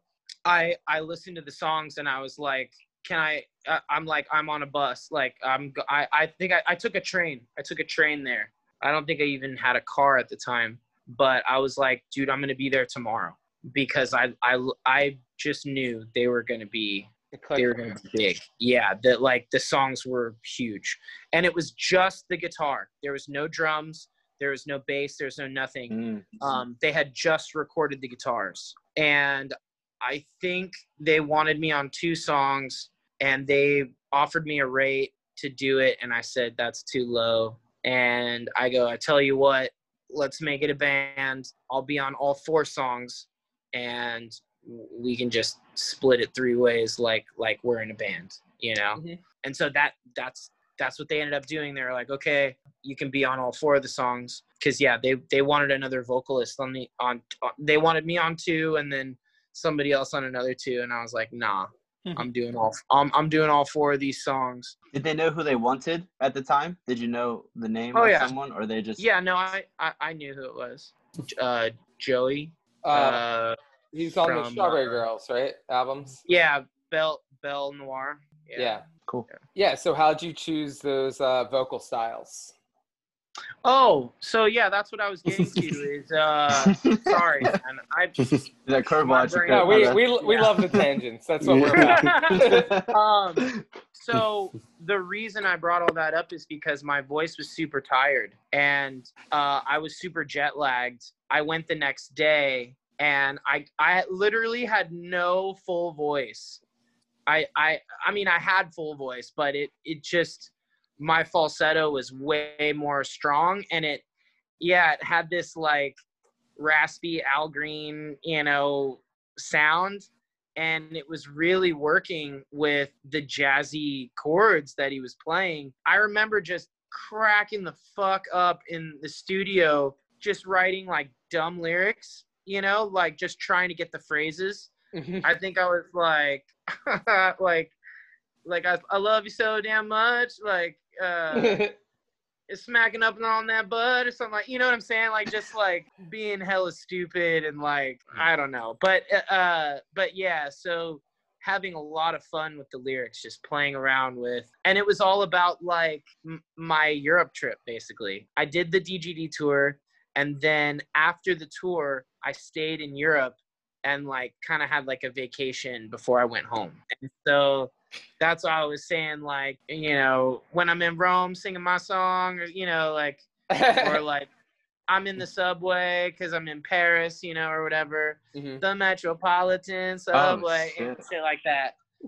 But yeah, that's why because I was all I was I was in Europe at the time and I was in a very yeah I was just happy you know what I mean I was in a Mhm. happy mood and um I had like uh, I had parted ways with a lot like birds and just kind of felt like a huge weight lifted off my shoulders I guess. Mhm. and uh so eternity forever was very appropriate. It was like just really like happy and the subject matter was very like ooh lovey-dovey you know what i mean? That kind of shit. Um So it's a very romantic album. I I may or may not have played Yeah. it in certain situations. hey uh, Thank, thanks, Kurt. no Hook- me up. You didn't even know. got you dog got you bro barry white used to work you know what i'm saying but uh yeah. got that new eternity forever dog exactly. But yeah so you know i was just i was just using my my vocals the only way i could. Like i honestly i was doing it out of necessity because the the more full voice stuff wasn't working a whole lot because i was so exhausted.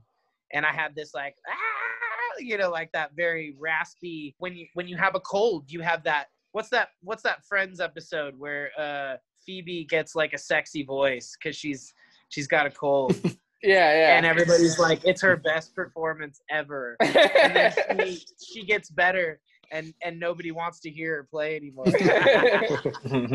But but yeah it's, it it it kind of uh was the same thing. Like i i was just sick and my body was tired but i pushed it anyways so that's why it has that raspy voice. And then if you can hear you can hear it on uh what is it letting go how many vocal tracks ben layered on that shit. So it, it- next time you listen to it turn it up really loud. After i say uh, in the beginning it's like maybe i'll just kind of da da. Maybe Mhm. i'll just da da da da da. And right before i go whoa call me up you feel lonely. I you can hear me like breathing in like fucking six times. It's like like that because it's like six fucking uh layers of my vocals at the same time next time like right in that part you got to turn it up really high because you can hear me going like like fucking six or seven times i swear to god so he, he like didn't edit that part i guess and so you can hear you can hear every single fucking track over like at different times yeah it's funny. It's funny how much you notice that being the guy who sung it and knowing all the layers and stuff. Like, no, not a lot of people are gonna hear that, but you obviously sung it, and you're like so technical about your voice. Oh, It's really funny.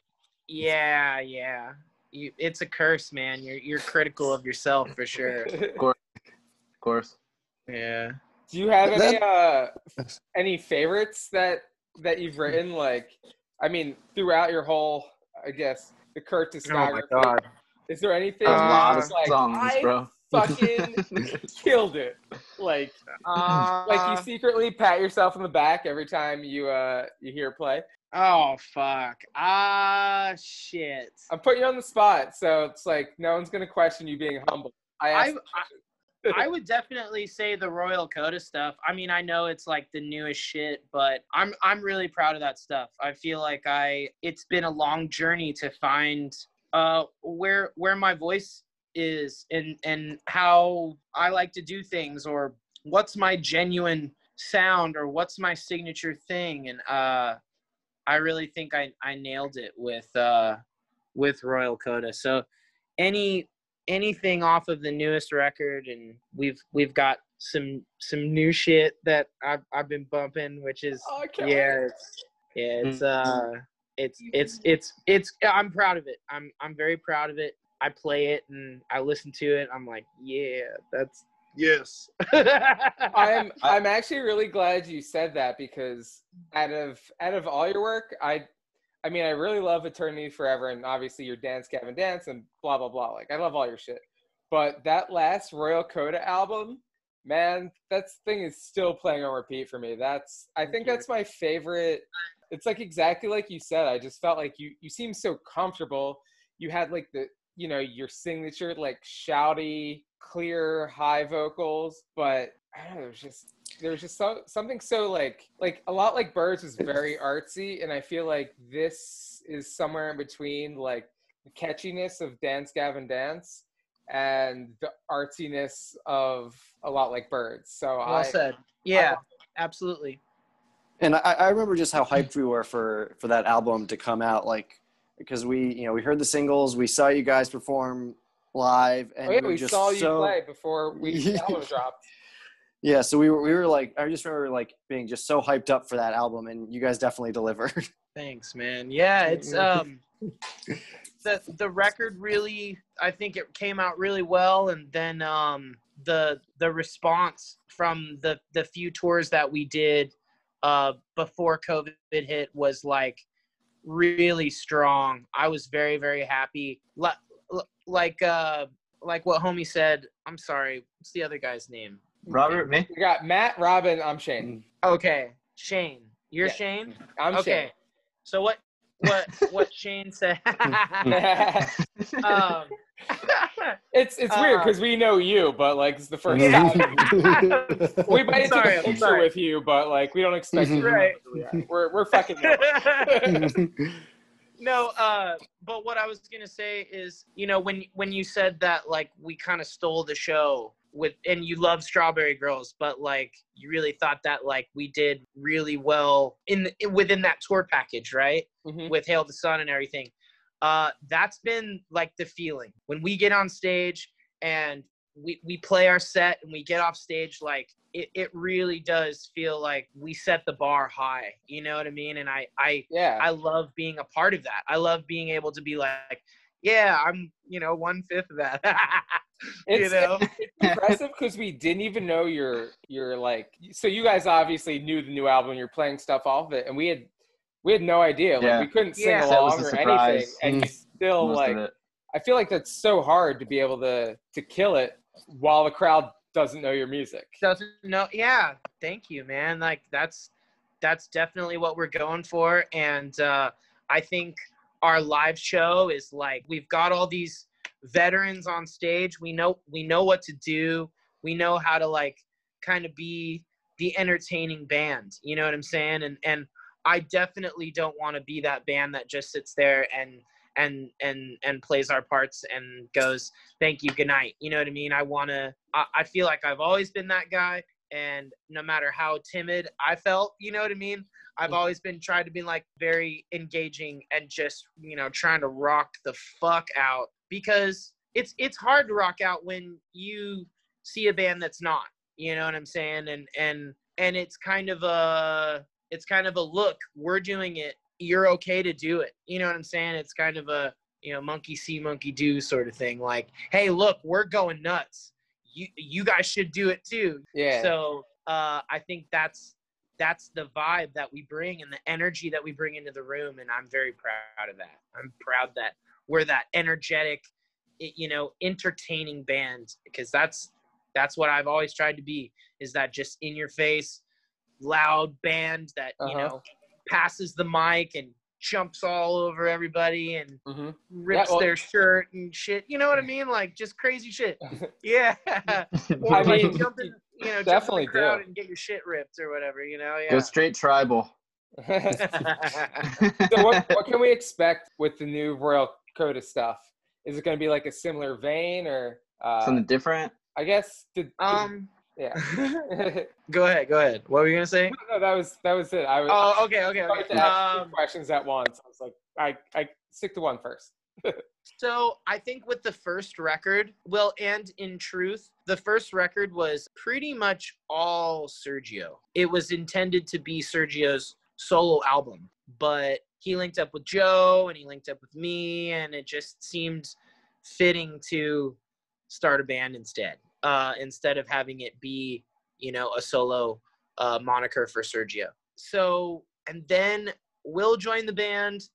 Jason was in the band for a hot minute, and then we now have the young buck Stefan, which we're very, very, very excited to have Stefan uh, on board with us.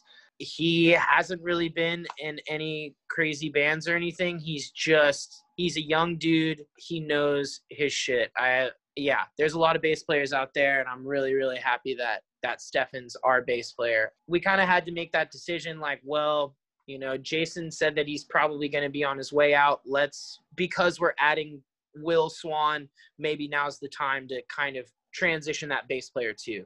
And so I would say that Royal Coda's Compassion is the direction that we're headed. And the the songs that did the best on Compassion, I'm sure you can expect more of that kind of sound because it, it went over so well just kind of survival of the fittest sort of thing like we've we've found the kind of parameters that we've set for our sound and now we're just gonna elaborate on on that sound What songs in particular did uh did you get the most positive feedback on? so definitely definitely becoming the memory did really Yes. really well Yeah. and it, you know that was the most throwbacky you know kind of sound i would even say that i was channeling like a little bit of andreas you know what i'm saying like the fast singy rappy kind of stuff At the end, for Um, sure. Yeah. you know he he uh, i've hung, i've been hanging out with him so much that it's just kind of rubbing off on me. And uh, which is cool because you know he's a huge fan of my work. So it's like we're iron sharpens iron so to speak so to speak. So that's that's really cool. Numbing agent obviously was a really big hit. I think So um i i think the video is probably the the most hits i've gotten you know what i'm saying? The the Mhm. numbing agent video. So that's really really like exciting. I was talking to sergio and i guess becoming the memories gonna hit 800000 800k and and we didn't do a music video for B- becoming the memory. Uh-huh. so we just kind of did like an animated little thing while the song was going. So that's that's like super cool so i'm i'm i'm glad about that and i think was it the ruby one what is it called? Ruby called Leaf. I- Ruby Leaf. Ruby Leaf. ruby leaf. that's right i think that one was sort of popular i don't know i i really enjoy that one That's one of my favorites. yeah, but I think uh, I think those were the two huge, you know, the biggest ones was numbing agent and becoming the memory. And yeah, so like I said, I, I mean, I think we're just going to keep writing whatever comes to us, but in the back of our minds, know that certain things are are more likable than others. You know what I'm saying? Mhm. So so yeah, I I'm really excited for the next record, and you know it'll it'll it'll come out sooner than later, and then when it comes out, I'll I'll have to critique the shit out of it like I always do. but, but yeah, I'm I'm really excited. We're we're gonna be writing with Stefan on this record. Last record was basically just Joe, Will, and Sergio, and the bass lines were kind of just written by Will. hmm So this next record will be different in that aspect of we're gonna have like an actual bass player that just rips. Sweet. Um, yeah. I uh, I Okay. actually had Oh. Stefan in my solo band before he was in Royal Coda. I had him tour with me, and I just kind of word got back to everybody else. it was like, yo, dude, this guy's hella good. Um, Let's pick him. pick yeah, him. let's loop him. So yeah, yeah. If Joe if Joe is happy with the bass player, then you know you found a good one. Uh, Joe is he's so special on drums, man. Like yeah.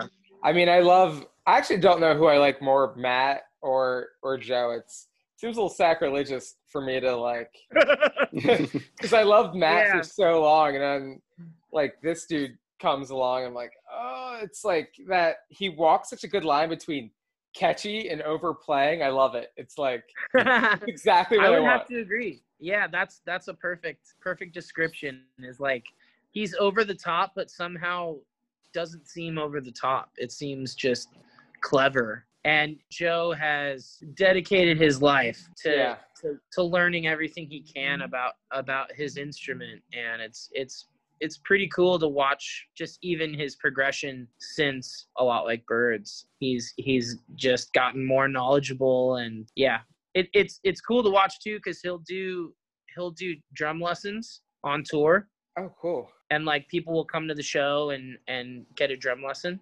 And so sometimes i'll be walking around the venue and i have nothing to do. So i'm just walking around and i'll go oh oh joe's teaching a lesson. And like i'll listen in a little bit. He's a really good teacher. He like explains things really well. So not only is he a good drummer and he knows what he's doing but he's like an intelligent dude and can teach you how to play like him which is nuts Shit, I'll have to. I'll sign up next time he comes through. you should dude you definitely should Yeah. um he uh it's more of like a lecture and he'll show you like a little bit of things that you need to go home and practice it's pretty eye-opening like just the way he breaks down like a a stroke like just like you know when you're doing the fast shit you Mhm. do you do it this way and if if you're doing like the really big powerful snare hits just one goo you know then then you're using the the whole the whole arm but if you're doing fast drum rolling stuff you're not using your whole arm and it just i don't know i, I i'm bad at explaining it but we got some we got some vocal tips from Kurt and we got some drumming tips. Wow. This is there's some value in this No. podcast today. hey, there you go uh, Rob, I think you you probably were going to ask a question about uh, Sianvar to Royal Coda. Yeah, yeah. So I didn't want to cut you off, Kurt, because you were you were on a roll there. But you were talking about um, the makings of the first record and the second record, and you said it was a lot of Will, Joe, and Sergio. Was there any overlap with the canceled, mysterious Sianvar record and the Compassion? Was there any like It's a lot of conspiracy Carryover things. going on right now. and, and even even Donovan featured on a on a song like the conspir the conspiracies are floating around. So I just want to get you know your your feedback here right from the source. Right. so so yeah, the songs were written by Joe, Sergio, and Will, and there was ten songs uh, to be exact. And I think Will, Sergio, and Joe being in multiple projects pretty much I think like divvied up certain songs because they would just jam and they wouldn't know like what project it was going to be for. hmm So to answer your question, yes, the the songs were basically meant meant for a, for one band and then repurposed for a couple other bands. Not Oh, cool. not just Royal Coda. Yeah. Can Um, you can you can you say what other what other bands? Is it secret? Can you not say? It's up to you, man. I I don't I don't know. I, I really don't know what I can and can't say. I mean, let's oh, just Oh, okay. face it, like no worries. the fans love DGD and the whole DGD universe because we're we're like this. We're crazy and weird and we do things that are unorthodox. It's just like a soap opera. It's mm-hmm. it's like it really is. This marriage is very extensive. It's a lot of it's it's interesting because I don't think anybody meant to do it that way. It's not reality Yeah. TV. It's like actual reality. And yeah, uh, the the the Sianvar thing, uh, that band kind of, you know, it, this shit happens all the time. I don't I don't think that anybody's really upset about it or or in the DGD world like bands get created and and get they evolve to other things and and what we thought we were going to do over here you know well we just decided we're not going to do that anymore so Hmm. I- don't know it's just like it's just the life that we're living and we're just trying to do it the best we can and so We love it all. We we eat yeah it. i mean keep it, it, up. it kind of sucks because because I I didn't have any I didn't have any like say in the matter. I mean, I guess I had a say, but it was like I remember listening to the songs and being like, "Oh shit, these songs are dope. Are these for Sianvar?" And they were like, "Yeah, these are for Sianvar." I was like, "Damn, these songs are gonna be sick."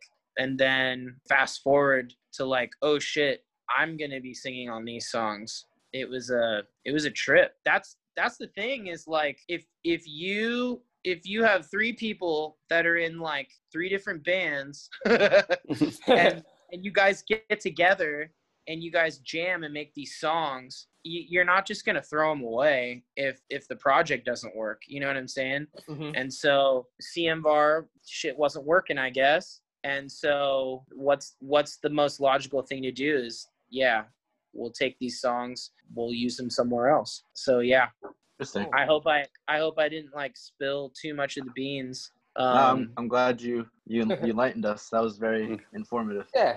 I just Very- you know I Good. just sing on it, man, and I'm pretty sure that people put two and two together already. Like we try not to put banners like, "Hey, guess what? This fucking happened." Yeah. So it's one of those things. Like it, it, it wasn't something that we were promoting because it's kind of a behind the scenes sort of thing. But yeah, I mean, you really can't get around it. Uh, what was I supposed to do? Like lie to you guys and say like, no, no, like yeah. you know, Oh, The songs- no.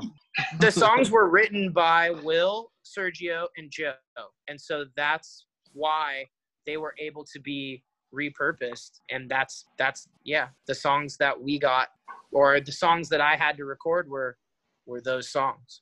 so and they they were I I know they were very conflicted about that whole situation, and they wanted to make the right decision.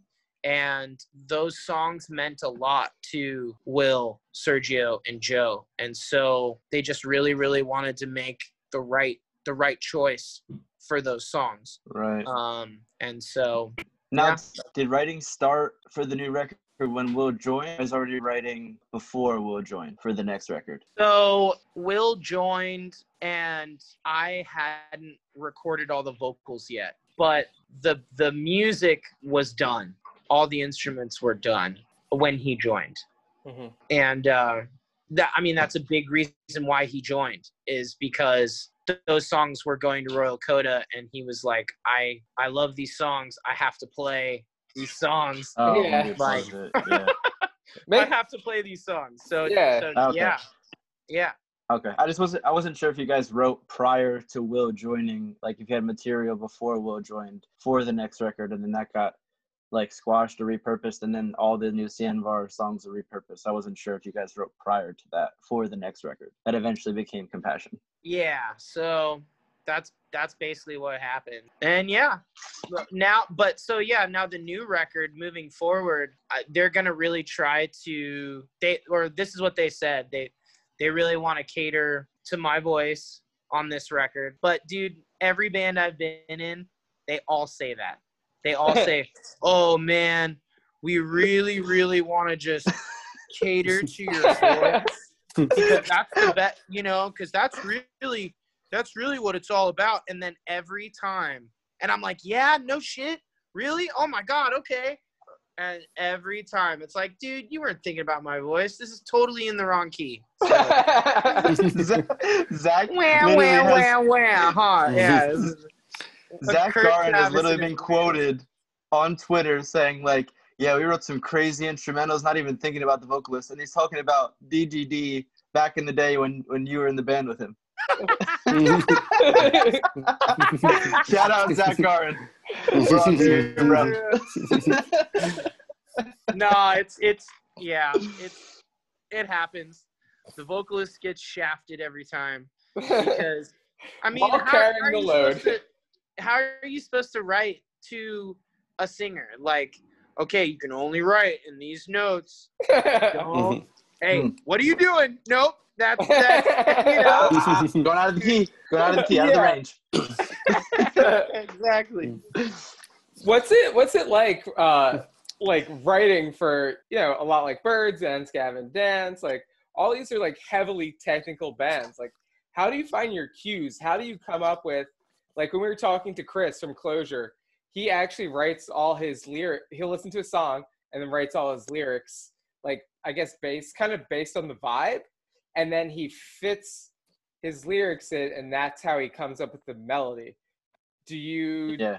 like so when you get these like heavily technical parts like how do you come up with your parts Oh man.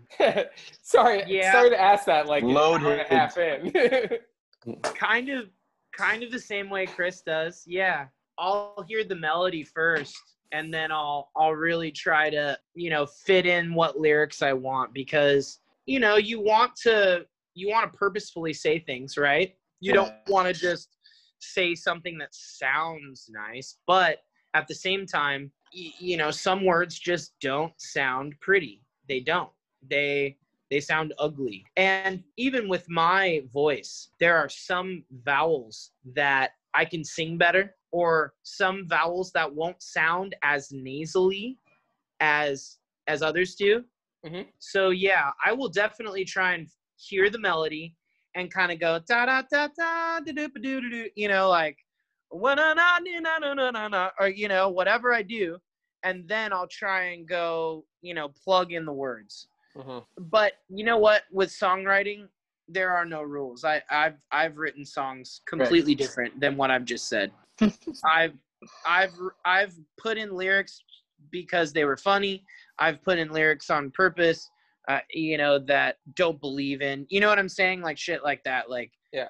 i'll just do stuff because i really think that literature shouldn't have really any rules especially the english the english language where it's you're pulling from all sorts of different languages. So I try to make my poetry just completely full of errors. Mhm. Um, yeah, yeah, actually, yeah, full of errors, because I think it's the mistakes that that stand out, and not yeah not doing, I don't know, dotting your i's and crossing your t's. It's the You like, mistakes you that, like the authentic.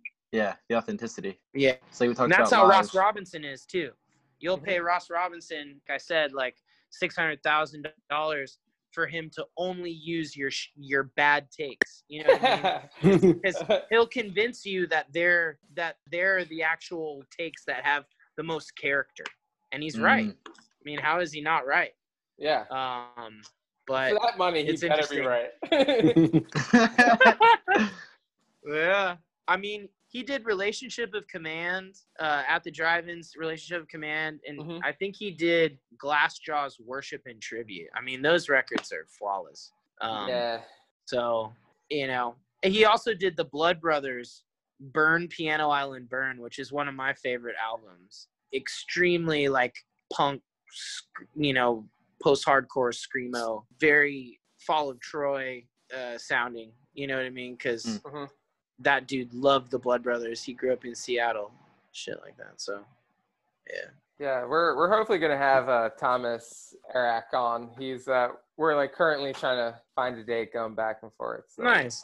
All right, so I'm gonna. This will be my my last question. I don't know if anyone else has anything else to to add, but uh, I kind of want to. I'd be remiss if I didn't ask about how shelf life happened yes, thank you. because you. it's you know Oh it's, wow. You get they give you the boot and then they come back and like hey do you want to it's not even like you were the i feel like that is dance gavin dance featuring Tilian not you know featuring kurt it's like that was 100% a kurt Yeah. song like i was we were real stoked to have that and it, you know so how how did that happen Um, it's literally not even an exciting story. It was like they asked me to do it.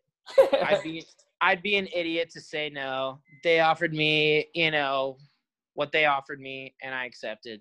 I just knew that, you know, it's it's you know it's like a no-brainer you know what i mean like you have mm-hmm. to do it basically I, I didn't have to do it but i was honored to do it and you know for them to not have me as a vocalist for that long and then to ask me to be on a song i i i felt like wow like maybe i did impact them in such a way. And so and that song to me was really cool. It was kind of throwback and it was kind of a perfect time in my life.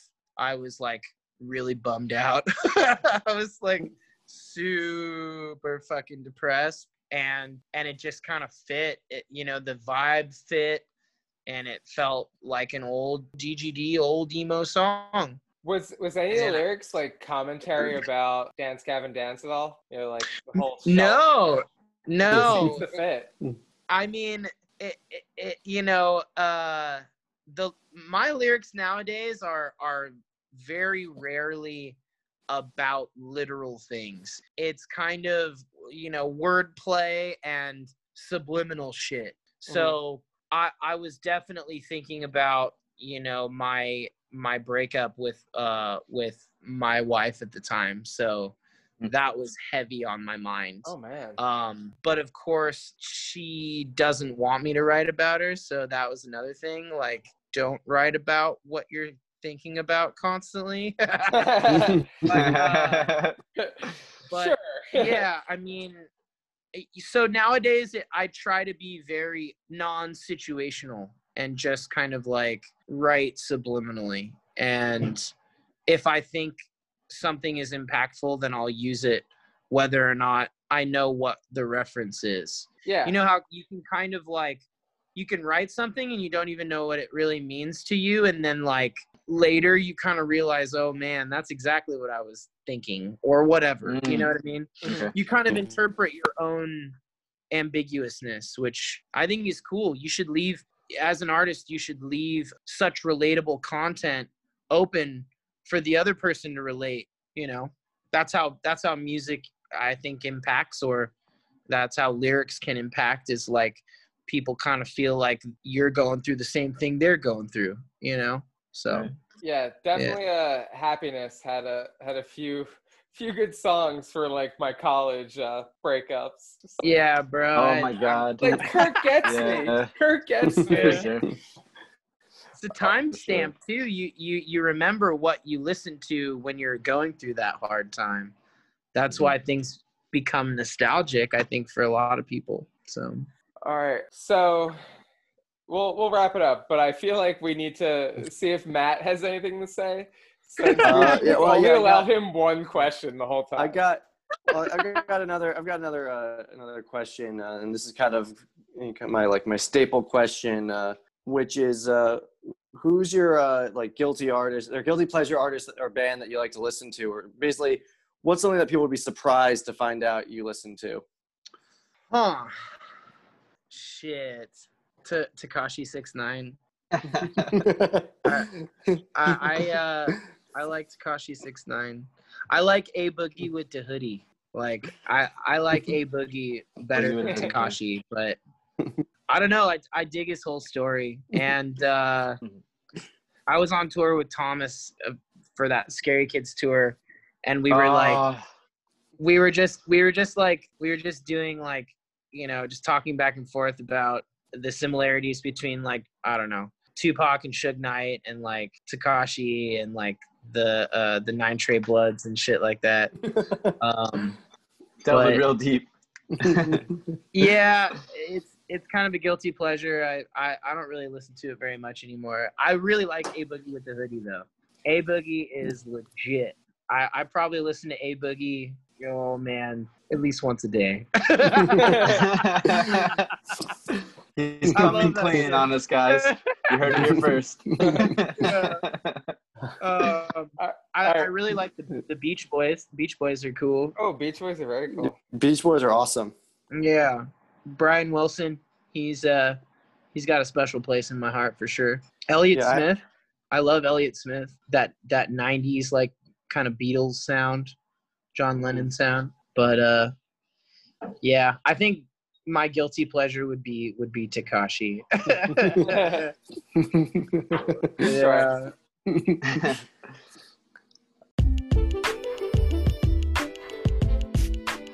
All right, guys, you ready to ready to wrap it up? Do a little sign Yeah. off. All right. Yeah. So uh, Word. actually, Kurt, this is uh, this is other Kurt. Hey, how you doing? He's cute. All right, he he uh, he's very hoppity. All right, so um, that concludes episode. Damn it, I do this every time. Five, Six. Six. Six. Sick. That concludes Yeah. episode six. For Matt, Hey, uh, for Rob, um, Hello. and our amazing special guest, who we literally ruined his whole Friday night. we squeezed them dry of Sorry. everything you could Sorry. have. Sorry, Kurt. All right. I I shouldn't have taken that bong rip at the beginning. I apologize. I, I had a couple brain farts. I, I yeah. So well, I didn't. edit I didn't out. take a bong rip, and I, I still forgot what we were talking about. good. Good. All good. right. All right. Good. All right, thanks, guys. Oh, hey, Kurt, do you want to plug anything? Do you have any merch to sell, or uh, Uh, how are we gonna make you some money during these times of COVID? All my shit is sold out right now. Um, I'm trying to I'm trying Oh. to put some stuff up soon. I bought some masks. Like Oh, cool. I'm I I think I'm gonna silk screen something on the mask. Can it be your Can it be your face, so I could have your face on my face? Put on the it'll, rabbit. just, it'll just be my nose and my mouth. Like but, every, but everything else will be you. so. or or do you want a little face of me on your mouth? yeah, just Oh, like. uh, like from the nose up, just like two faces. Oh shit. Uh, Oh, All right, No, thanks so I'll- much, Kurt. I'll have some merch soon, and and uh, you can go to eskrecords.com to buy any merch, or um, go to royalcoda.com and and get that shit too. So All right, we look forward to the new stuff, and uh, whenever you're in in Philly, if you ever need anything, just be like, "Hey, I was on your podcast. Go go fetch me some beer." Thanks, man. I really appreciate it, guys. All right, have a good night, Kurt. hope to see you soon All right. out on the road. yeah, right, Whenever right, that is. Hope to see you guys very soon. for sure. All right. Bye. Take care. Chris. Peace. I just it's also like I like I forget that we're the podcast. I'm not listening to a podcast. Yeah. It's like, wow, this is really fascinating. This is really cool. Oh shit, this I should be asking questions. Um